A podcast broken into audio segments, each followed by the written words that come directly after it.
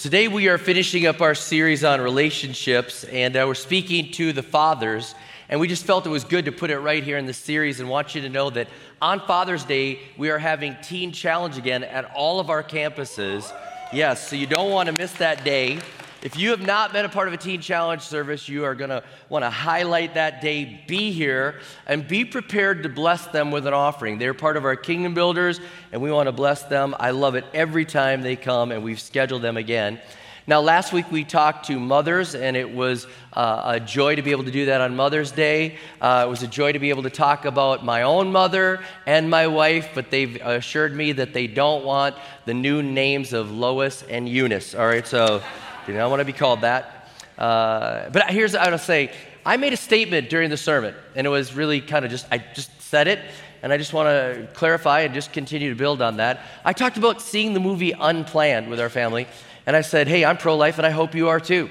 And uh, I just want to reiterate, in light of all that's happening in America, the current legislation that's going across America, I want to reiterate our position as a church and our commitment to life. We are pro life and pro adoption as a church. We have, yeah, we are.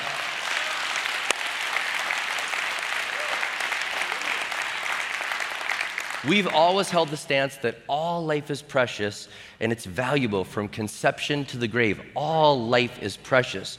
And we are grateful for the pro life awakening that's happening in America through the advances in science and also through some legislation that is currently underway. Um, I'm praying that this leads to better laws. I'm praying that this leads to protection for all life. Uh, I want to let you know that our heart is saddened by the loss of life, and, and there's full forgiveness for anyone that's had an abortion or been a part of this in any way. Grace covers all of us. I want you to know that. And we continue to pray for courage and wisdom for our elected leaders. And we stand in this moment, right now in time, offering our continued support for life. We value life as a church. So I said, yeah, we do. Unashamedly. I said in there that we're pro adoption, and I want to let you know that we support our staff with finances for adoption. We help support them as a, as a church. We also want you to know that we are for foster parenting. We understand that there are other children, and we have a KB foster care initiative. You may not realize this, but as part of Kingdom Builders this year, we have a foster care initiative. We, we want to be pro life, pro adoption, pro foster parent. And so if you are looking to be a foster parent, you could actually apply for a scholarship from from the church through Kingdom Builders. And uh, you could go to local at rivervalley.org, local at rivervalley.org, and you could just fill out that and get in there because we want to take care of children. We want to say that life is valuable and we believe in foster parents. My own mom and dad uh, were foster parents to many, many, many girls. I sometimes say 100. It was probably between 70 and 100 different girls lived in our home as foster children. And so we uh, lived it and we want you to live it as well. So now to the fathers. I want to say that um, I'm weighted towards uh, father sons. I wish I had a daughter. I think I would have been a better dad. I really do. I would have been broke as well. I would have spoiled her. I mean, we have one daughter in law, Michaela. She is uh, married to our son, Logan, and I thank God that her dad loves her, and I thank God that he spoiled her, and now Logan can spoil her. All right? I love that. All right, but, and uh, you'll hear from both of our boys today, and I, I love that they get to help me in this message. Now, I, there is a crisis at home with fathers. I want to let you know all across America, one in four children live without a father in their home, and the effects are so damaging. I mean, you're more likely to have a behavioral problem if dad is gone. You're more likely to be in risk of poverty. You're seven times more likely to become pregnant as a teenager. You're more likely to face abuse. You're more likely to have uh, to abuse drugs and alcohol. You're more likely to go to prison, to commit a crime, to be obese, to drop out of high school. You get the point. Dads are important and there's something that's going on. Fathers make a huge difference in this life, and it's time for us to get it right as a church. So there's something to say. Now, if we're going to talk about fathers, I think we have to start with God the Father. And for some of you, it's a hard thing to think of God the Father. The Bible tells us, Our Father who are, who art in heaven. You know, it's, He's our heavenly Father. And for some of you, you didn't have a great dad like I did. Every memory of my dad is smiling and good, and I, and I love it. I look through old pictures and I just smile. I miss him every day. I, I, tell you that your dad might have been angry. Your dad might not have shown affection. He might have loved his hobbies more than you. He might have re- rewarded you only for performance. He might have beaten you physically. And I'm just so saddened by this. He might have forgotten you. He might have never got to know you. You might not even know your father. I'm so sorry for that. And I want you to know God's not like that. God's not like that. God provides for you, He protects you, He encourages you, He comforts you. Yes, He disciplines us appropriately and He leads us into the truth. He knows you, He loves you, and He desires to keep building a relationship with you. And we are encouraged to even call our Heavenly Father Abba Father. Now we read it and we just don't use the word Abba, so it doesn't hit us. But in Romans 8:15 it says this, so you've not received a spirit that makes you fearful slaves. Instead, you received God's spirit when he adopted you as his own children. Now we call him Abba Father. Uh, it, it, we get lost in this. We don't understand how endearing it is. And I was walking through the streets of Jerusalem and I heard a little boy running down the streets and he was yelling, Abba, Abba. And, I, and it just for a second, I was like, oh, that's what I'm supposed to call my Heavenly Father, Abba Father. And, the, and then it just hit me like, and I watched this little boy yelling, Abba, Abba. And then his dad goes and picks him up. And I just got a whole new glimpse of my Heavenly Father. That little boy wasn't like, uh, Father, sir, Abba, Abba, Father, you know. He was, Abba. He was like, Where's my dad? Where's my father? And, and if you, that's the picture we have to see of our loving heavenly father. That's the example. The Bible tells us that God so loved the world that he gave his only begotten Son. God's love motivated him to send Jesus. He's our loving Heavenly Father. You, you think, well, what about those stories in the Old Testament? I think you got to go back to Genesis and see how he walked with Adam and Eve and he was in relationship with them and his heart was love and it is love. He's our loving Heavenly Father. I know the message translation says to call him Papa, Father. I can't get there. All right, Abba, all right, Abba. I know, I'm working out, all right? But we've got to get this. We've got to understand this. Philip uh, Ryken said this. He said, America has now embarked on a foolhardy, foolhardy experiment to discover what happens to a culture in which nearly half of the children do not live with their fathers. One result is that many people do not know how to call God Father, nor do they want to. We got to get this right. And if that's an issue for you, that's a blockage for you as we talk about fathers today, I pray you'd go to Freedom Ministry and say, How come this is happening to me? There, there's so much good that is there in this relationship with God the Father. I've got to be able to call him Father, Father, and work to Abba Father. Now, lots of dads are in the Bible. Um, and I hate to say this, there's a lot of bad dads in the Bible. I mean, there's a lot of examples of dads that were just there okay? There were dads that were busy, there were dads that were warriors, there were dads that were successful, but they're just there. And the Bible shows their good side, their bad side. It's full of dads. It shows their lapses, their letdowns, their losses. It's there, it's all recorded for us. And um, I'm grateful for the, for the good stories that are there. There's several things in the Old Testament that give us instruction that give us instruction that are really to fathers and mothers, but with dads taking the lead and saying things to us about training our children in the ways they should go. In Ephesians 6 4, it talks about this. I love that there's exact verses. This one's written right to dads. It says, Fathers, do not exasperate your children. Instead, bring them up in the training and instruction of the Lord. It's right there. There's scripture for us, there's examples. And we're going to look at that today and look at some of these examples and these things. There's so many things that are out there with the Word of God. There's resources. We are resource rich. How many know that? There's no excuse to not parent in a strong way because we're so resource rich. I found this it was 52 things kids need from dad. And I didn't, I didn't read the whole book. I just quick looked at it. You know, how many, I go to that Amazon peek in and I read the table of contents. I was like, that looks like one that I might want to get. But I saw the chapters and it was like, I like some of these chapter titles. It said, Help them beat the odds, and we've talked about that already. One of them was like, Kneel by their bed praying. I agree with that. Another one says, Catch them in a lie. I want to read that chapter. but I think it's to catch them in a lie and tell them the truth and tell them how much truth really matters to you. It says, Tell them the hamster died. That's another one that caught my attention. All right. It says two words, wallet photos, so I guess the book is dated. I would say screensaver. Is your screensaver your family? It better be more than a golf course. Should be your family. Teach them to know the word. And then this is what I agree with. It says, Dad, throw out your porn. I agree with that. It says, if you want to be a good dad, don't yell about spilled milk. Another thing it said, if you need to be the dancing partner to your daughter and the sparring partner with your son.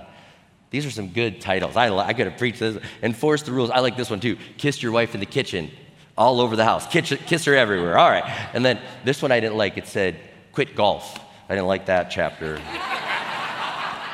But I will say this when our kids were young, my wife said this. Becca said, You know what? You can golf Monday through Friday.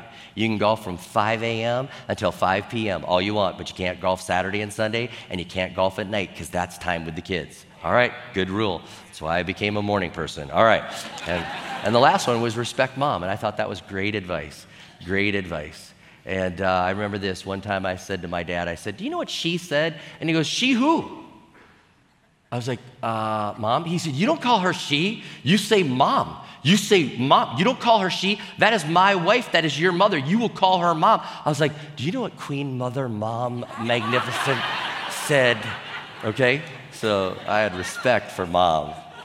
So there's two dads in the Bible. We're going to hear about them today from my two sons. And I want to introduce my two boys to you. And I will let you know that I put them on the spot. I said, Will you help me with the sermon? This is Friday, I said that.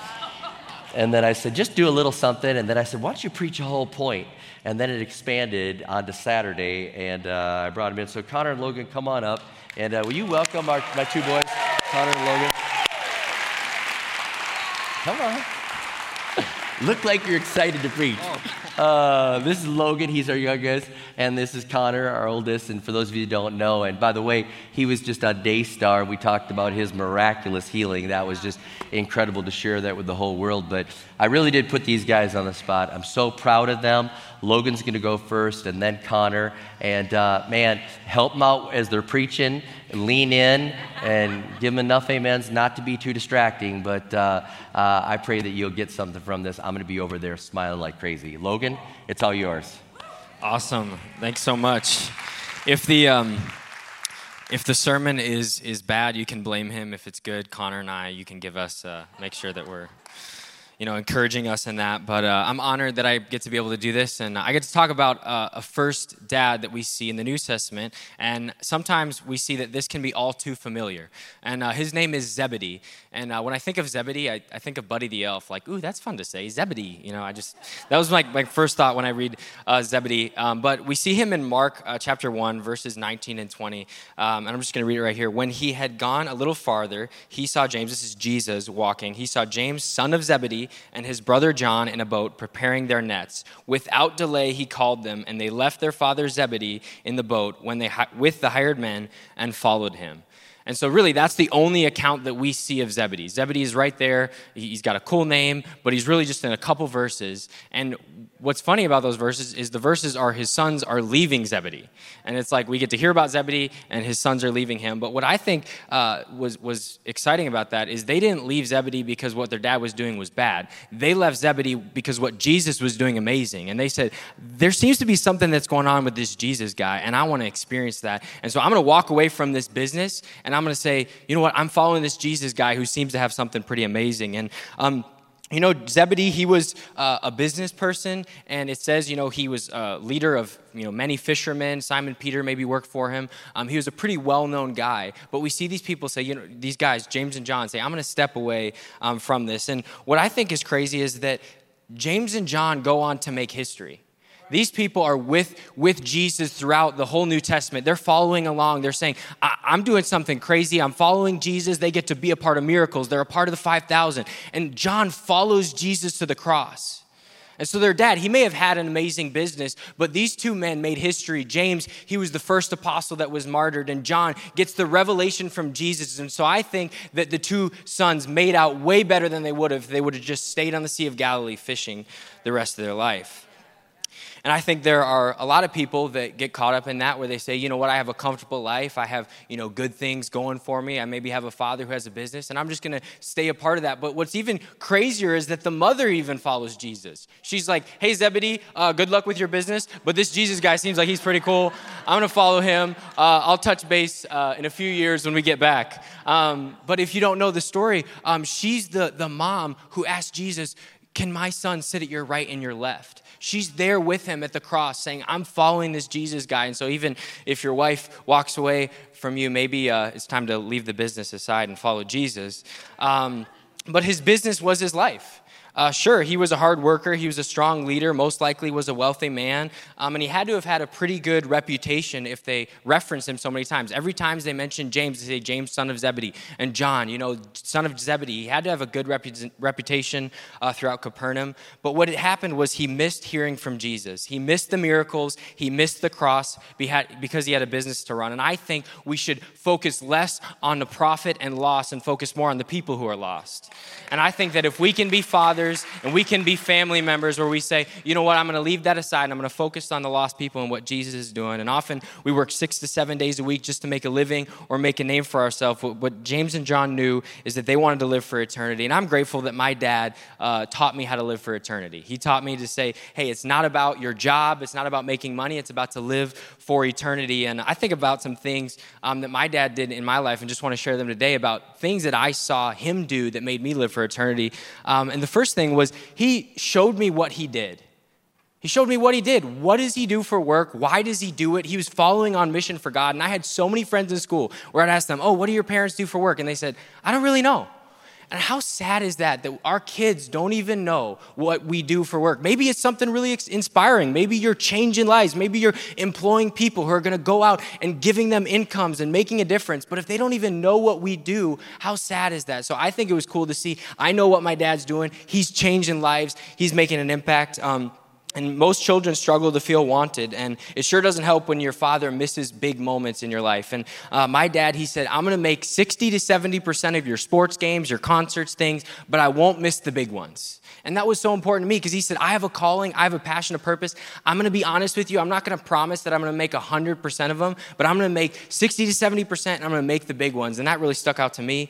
Um, and then when we were 13, my dad said, uh, I want to take you on a global team. And he gave us a map of the world and said, You can go to any country where we have a missionary partner. He said, Anywhere you want to go. And so Connor chose Eswatini and I chose Argentina. And we have an amazing memory where we did that. And a side note on that, that having planned things like that at certain ages helps uh, combat favoritism. You know, you have certain kids, maybe they feel like they're a favorite, but if you say, hey, every time you turn 10 we do something or every you know year when it's your birthday you, you do something and it helps to combat favoritism and so there was no competition between connor and i. Um, and then lastly he always gave us something to look forward to and i think he's talked about that before but if you haven't heard it he always gave us something to look forward to as kids. He said every quarter i want you to have something because life is going to be busy and there's going to be things that happen that maybe you're you know you feel ungrateful or you feel like oh the, the job is taking you away but he gave us something to look forward to and i think in a few weeks we're heading on our our annual fishing trip. And as a kid, it just was so encouraging to say, hey, dad might not be here today, but I know that we're going to go to grandma's house, or I know that we're going to go on the trip, or I know that we're going to go fishing. Um, and Proverbs has something to say about that. It says, hope deferred makes the heart sick, but a longing fulfilled is a tree of life. And I think for us, for as, as kids, but as parents, to say, I'm going to give kids maybe a longing. It's okay if we don't say promise every single day, every single moment, I'm going to be there, but to say, I'm going to make sure that I'm there for your big moments. I'm going to make sure that you have stuff to look forward to. And, and I think that's encouraging for us. And I don't want us as fathers, I want to be a father someday. I don't want to be a father like Zebedee that says, hey, I have a business to run. You guys go follow Jesus. You know, mom can go follow Jesus.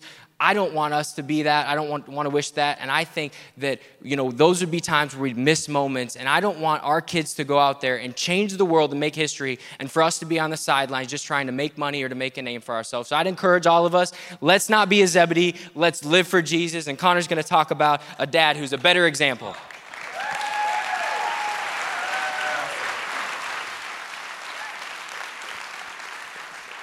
Oh, so great. Yes, we talked about a dad in Zebedee who missed it, but I want to talk about a dad who made it, who really made an impact. And this is a guy, his name is Jehonadab.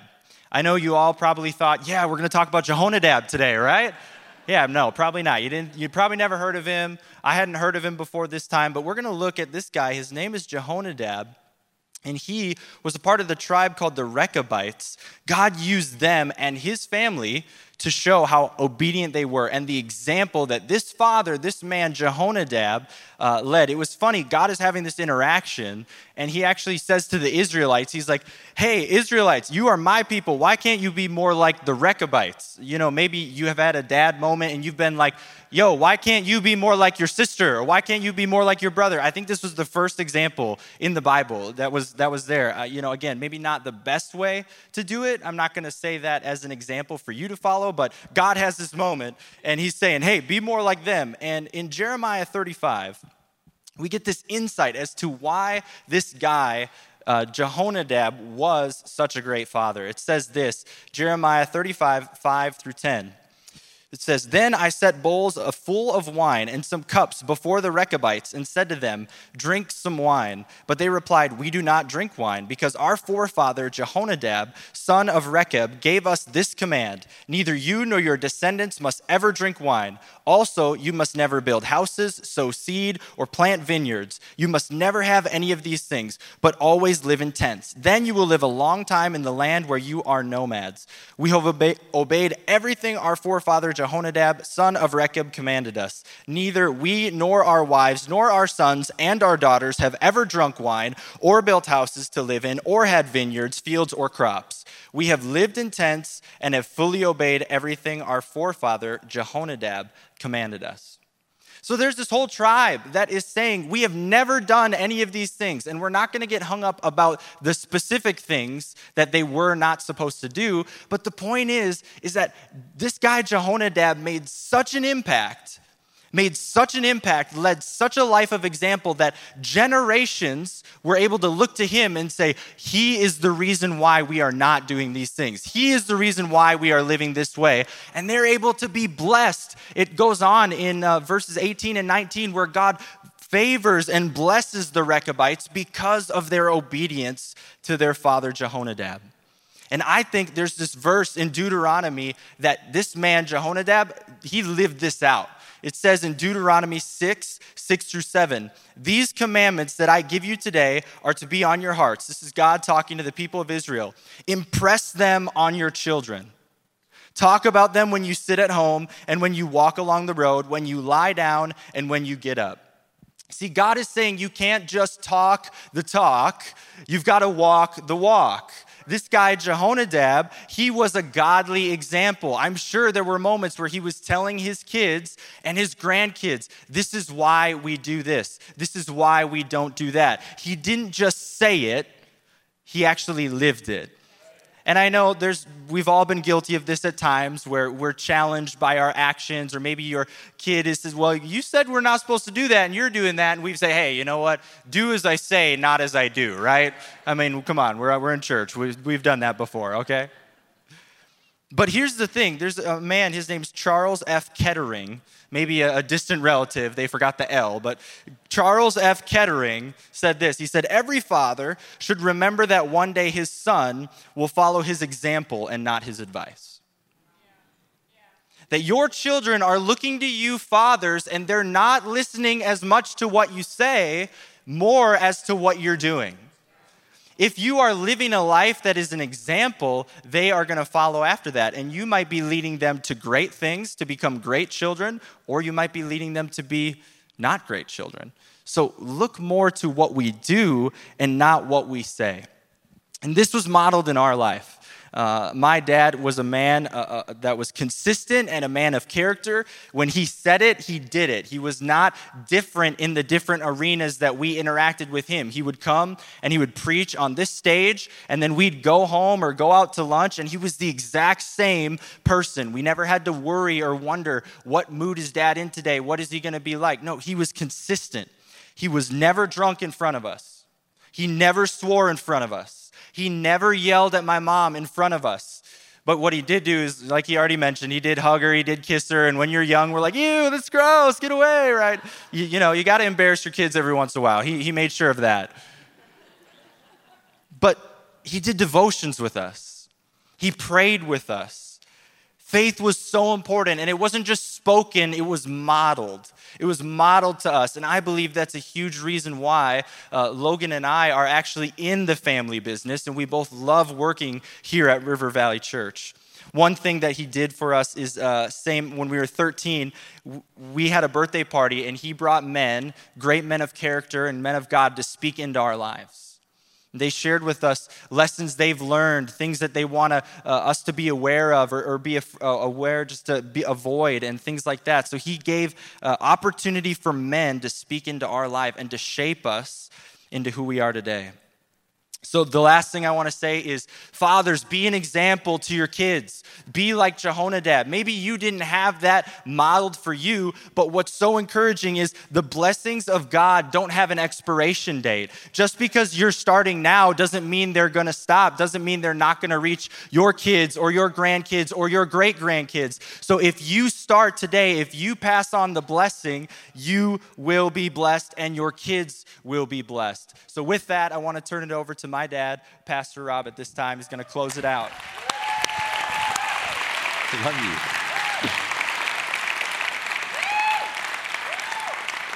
I've got to focus on the rest of the sermon, but I am smiling like crazy on the inside. All right. Uh, so great word that they have. We don't want to be a, a Zebedee. We want to be a, a Jehonadab. We want to be that and, and be that type of father that passes it on. And I want to just focus on the last few minutes with the scripture in the New Testament that gives fathers clear instruction. It says, Fathers, do not exasperate your children. Instead, bring them up in the training and instruction of the Lord. It's right there in Ephesians, it's right there for dads. And it's speaking to us, and it's saying the first thing is negative. It says, Don't exasperate them, don't provoke them. Don't do the things that are showing that you're insensitive to them. Yes, you need to discipline them, but you need to have appropriate discipline. Because how many know if it's inappropriate discipline, it can provoke them to anger? Some of you say, I didn't have a, a proper dad that he disciplined me or he beat me or did this. Uh, I pray that your spouse, your wife will speak up or that a friend would speak up to you. I'll never forget when my dad was disciplining us, we could have gone down that road and provoked into anger and we were little kids. Me and my brother Rick got into trouble, and we were standing there, and he was a drill sergeant. And he goes, Stand at attention when I'm talking to you. And we were just terrified. And then it was so weird to see dad like that. We had to bite our cheeks to not laugh. And then he's like, You think this is funny? I will wipe that smile off. You know, we're dying on the inside. And my mom goes, Time out, Bob, let's step outside, you know.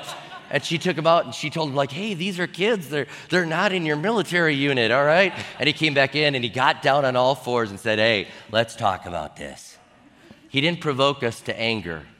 You, you, the first thing that says there, don't provoke your children to anger. You can overprotect them, overregulate them, have favoritisms, tell them they're never good enough. These things provoke them to anger. You can be verbally abusive or physically abusive, and there's no place for physical abuse in the kingdom of God. These things provoke people to anger. It causes kids to grow up with resentment and hatred. And the Bible is very clear don't do those things. So it says, first of all, don't do the negative, and then it switches to the positive. It switches, and it said, instead, bring them up in the ways of the Lord, bring them up in the training and in the instruction. And it means to talk about it and to share with them and to help shape their will and to get their thing, their life to be aligned with this. It means more than just head knowledge. Go read your Bible, go read a book, memorize this.